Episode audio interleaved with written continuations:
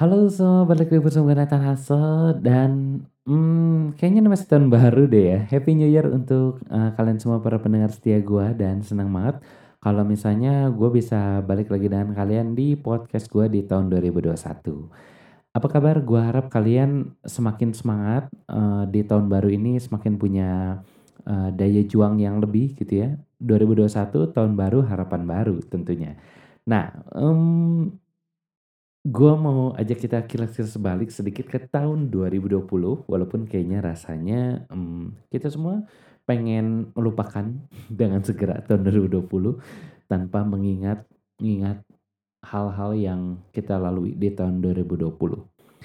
Banyak orang ngomong tahun 2020 ini kayak pencobaan yang pencobaan uh, apa ya bahasanya tuh kayak tahun yang berat banget untuk dilewati dan bahkan rasanya kalau bisa milih di skip aja deh tahun 2019 uh, 2020 2019 langsung ke tahun 2021 nggak usah ada tahun 2020 tapi tentunya hidup uh, nggak bisa selalu berjalan sesuai dengan apa yang kita inginkan. Hidup selalu punya caranya sendiri untuk dijalankan. Dan Tentu kita pun harus selalu punya cara untuk menjalani kehidupan yang kita hadapi. Jujur di tahun 2020 juga merupakan uh, tahun-tahun yang cukup berat buat gua. Banyak hal-hal yang tidak terduga terjadi dan bahkan banyak hal yang tidak dipersiapkan secara mendadak harus dilakukan tanpa adanya persiapan. Mungkin ada juga masalah-masalah yang sebenarnya nggak pernah tuh terlintas di otak kita bahwa kita akan menghadapi masalah tersebut. Namun kenyataannya hidup berkata lain. Kita harus menghadapi keadaan tersebut dan mencoba mencari uh, jalan keluar atau solusi dari masalah tersebut sekalipun kita belum ada pengalaman di bidangnya. Um, mungkin gue juga berpikiran sama gitu ya seperti kalian di tahun 2020 ini rasanya tahun yang berjalan begitu sangat cepat tanpa adanya kesan memori yang cukup membekas secara ini maksudnya yang bahagia di dalam hidup yang cukup mengesankan dalam hidup gitu ya. Adanya kayak wah gila nih menderita banget tahun 2020. Kayaknya susah sepanjang tahun. Tapi ketika gue mengakhiri tahun 2020 dan gue mulai uh, ambil catatan gue, gue mulai uh, membreakdown satu persatu setiap hal yang gue alamin, hal yang gue dapatkan di tahun 2020, gue dapat satu uh, value yang menurut gue penting banget nih untuk kalian juga sadari. Sometimes kita harus berterima kasih dengan adanya pandemi COVID ini. Karena melalui pandemi COVID ini banyak hal yang sulit untuk dirubah, tapi dengan adanya pandemi COVID ini mau tidak mau semua orang dipaksa untuk berubah dan akhirnya semua orang bisa beradaptasi dengan paksaan yang cukup cepat dan menjadi tatanan yang lebih maju dan juga modern. Salah satunya adalah uh, permasalahan di dunia online yang sering kali banyak banget tuh kalau nggak ada pandemi covid bilangnya saya mah generasi gaptek gitu ya nggak bisa uh, belajar teknologi-teknologi dan udahlah saya mau konvensional aja gitu ya nggak mau pakai teknologi. Tapi dengan adanya pandemi covid ini mau nggak mau semua orang belajar dengan yang namanya teknologi beradaptasi dengan namanya teknologi. Karena kalau mereka nggak berhasil untuk beradaptasi dan belajar mengenai teknologi ini maka um, itu kayak seleksi alam gitu ya lama-lama kita yang akan tersisi secara sendirinya. Banyak dari toko-toko yang tadinya nggak mau buka toko online, mendadak tiba-tiba buka toko online dan tentunya fenomena open PO dadakan ini rasanya menjamur banget di pandemi COVID ini. Orang yang nggak berani berbisnis hanya berani bekerja cari aman gitu ya. Tapi karena tiba-tiba PHK serentak banyak orang akhirnya memberanikan diri untuk berani berbisnis, membuka usaha baru yang mungkin sama ini nggak berani diambil kalau nggak ada pandemi COVID ini. Dirasanya lapangan pekerjaan cukup kalau dipecat dari satu perusahaan, di PHK dari satu perusahaan, mundur dari satu perusahaan, tinggal cari perusahaan lain untuk uh, melamar pekerjaan dan dirasa ya cukuplah lapangannya masih cukup untuk kita lamar-lamar sebagai pekerja gitu ya. Tapi dengan adanya pandemi ini membuka pikiran kita yang baru bahwa nggak bisa selamanya kita bergantung pada pekerjaan kita. Sometimes ada uh, hal-hal yang harus kita berani untuk ambil tindakan yang di luar zona nyaman kita. Um, apalagi ya? Dari sisi teknologi pembayaran juga uh, banyak berubah gitu ya. Yang tadinya masih senang banget pakai cash, tapi uh, mungkin uh, karena takut jadi media penularan virus COVID ini mau nggak mau sekarang jadi banyak yang berani untuk uh, buka fintech atau berani buka rekening bank karena menurut pengalaman gue masih banyak banget nih orang di Indonesia yang takut nyimpen uangnya di bank ataupun nggak mau pakai fintech uh, takut nanti dicuri lah dan berbagai alasan lainnya yang bikin mereka udahlah milih pakai uang cash aja. Tapi dan adanya pandemi COVID ini yang katanya minimalisir penggunaan uang supaya nggak jadi media penularan. Nah, ini banyak dari orang tua-orang tua juga yang tadinya masih ngandelin cash banget, akhirnya mulai berani nih untuk pakai perbankan, pakai fintech untuk melakukan transaksi pembayaran. Dan gua rasa masih banyak hal lainnya yang um, cukup positif untuk bisa kita ambil hikmahnya dan juga uh, gua rasa ini merupakan langkah yang cukup baik untuk menuju perubahan yang luar biasa di masa yang akan datang.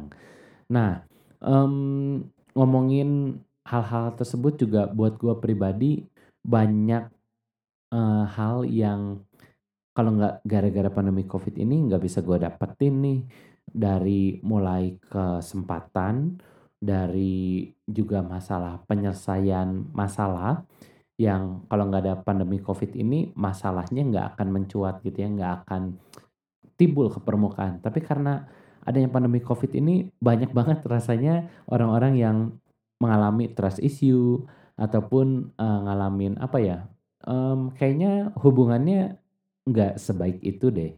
Tapi karena adanya pandemi COVID ini banyak relasi yang diuji entah persahabatan, entah sebagai pasangan pasangan sejoli gitu ya, orang-orang yang lagi pacaran, uh, even sekalipun itu suami istri gitu ya.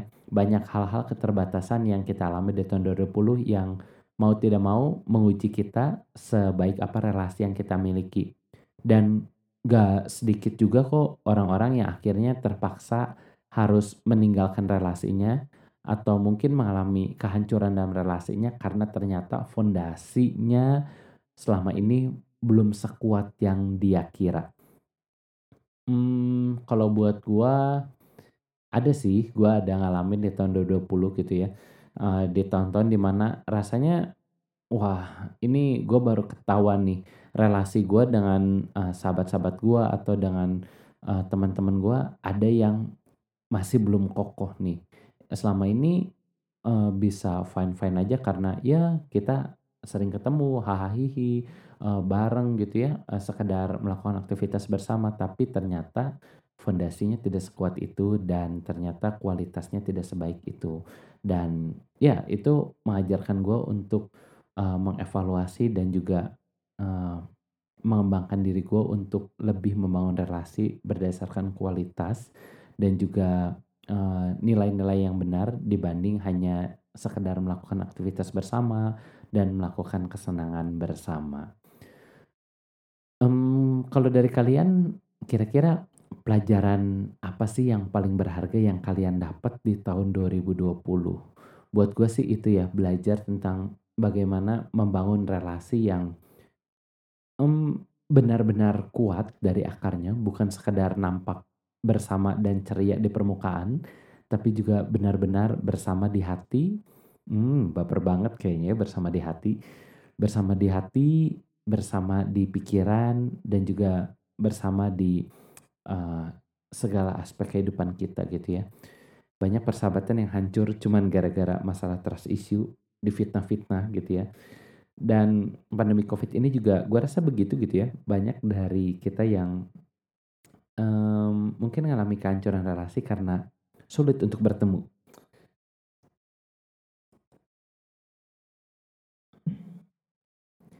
Untuk kalian yang saat ini relasinya masih berjalan baik, congratulations. karena artinya mungkin relasi kalian nggak hanya berdasarkan kebersamaan kalian, tapi kalian benar-benar bisa saling percaya, bisa benar-benar menjaga relasi sekalipun terpisahkan oleh jarak, waktu, dan juga keadaan.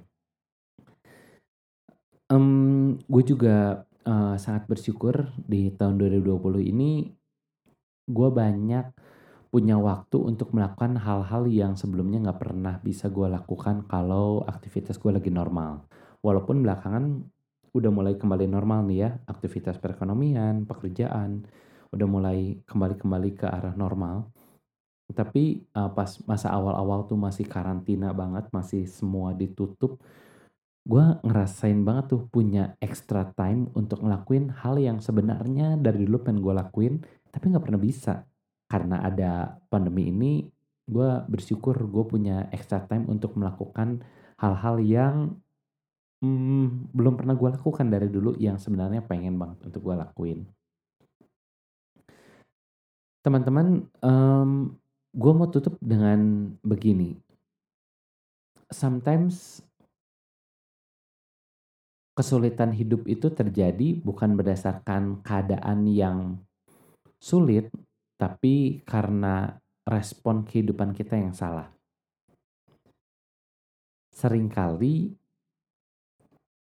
kesusahan dalam hidup kita itu hadir bukan karena hidupnya yang sulit, tapi karena respon hidup kita yang salah.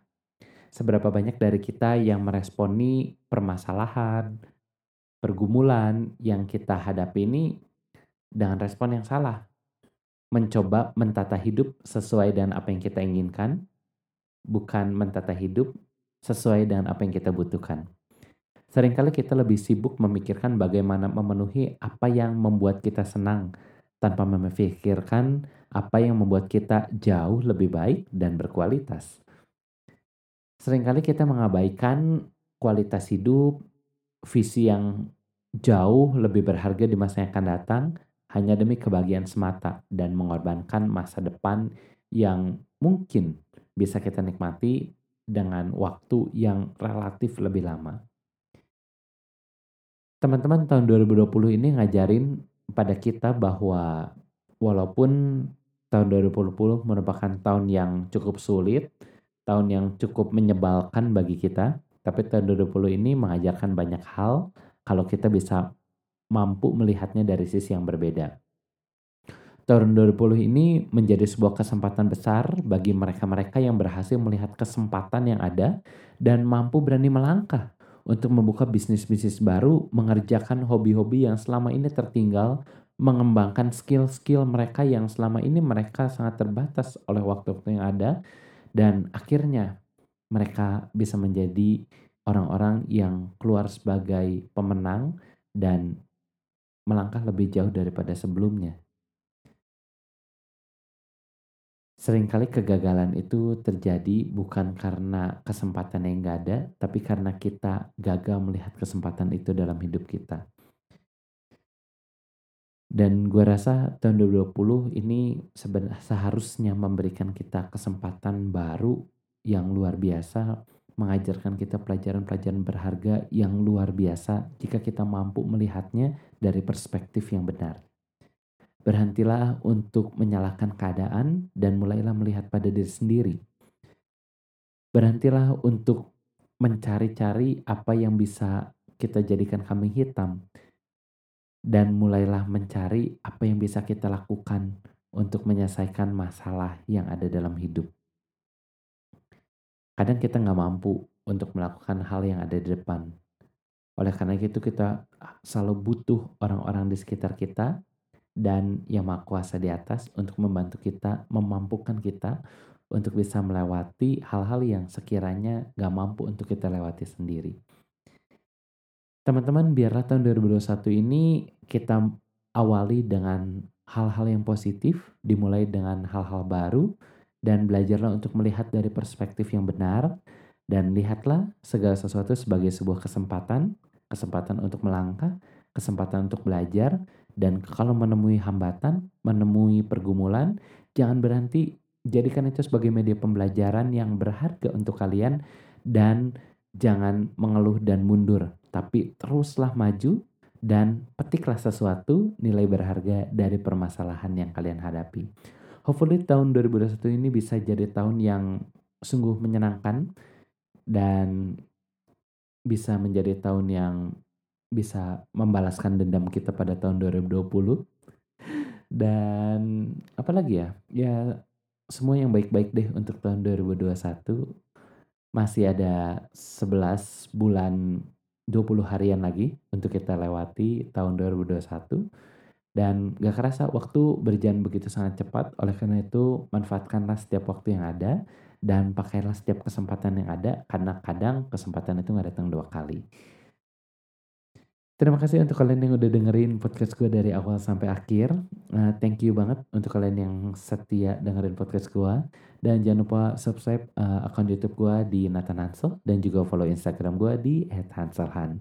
Akhir kata Nata, uh, I'm Nathan Hansel sign out and see you in another episode. Bye.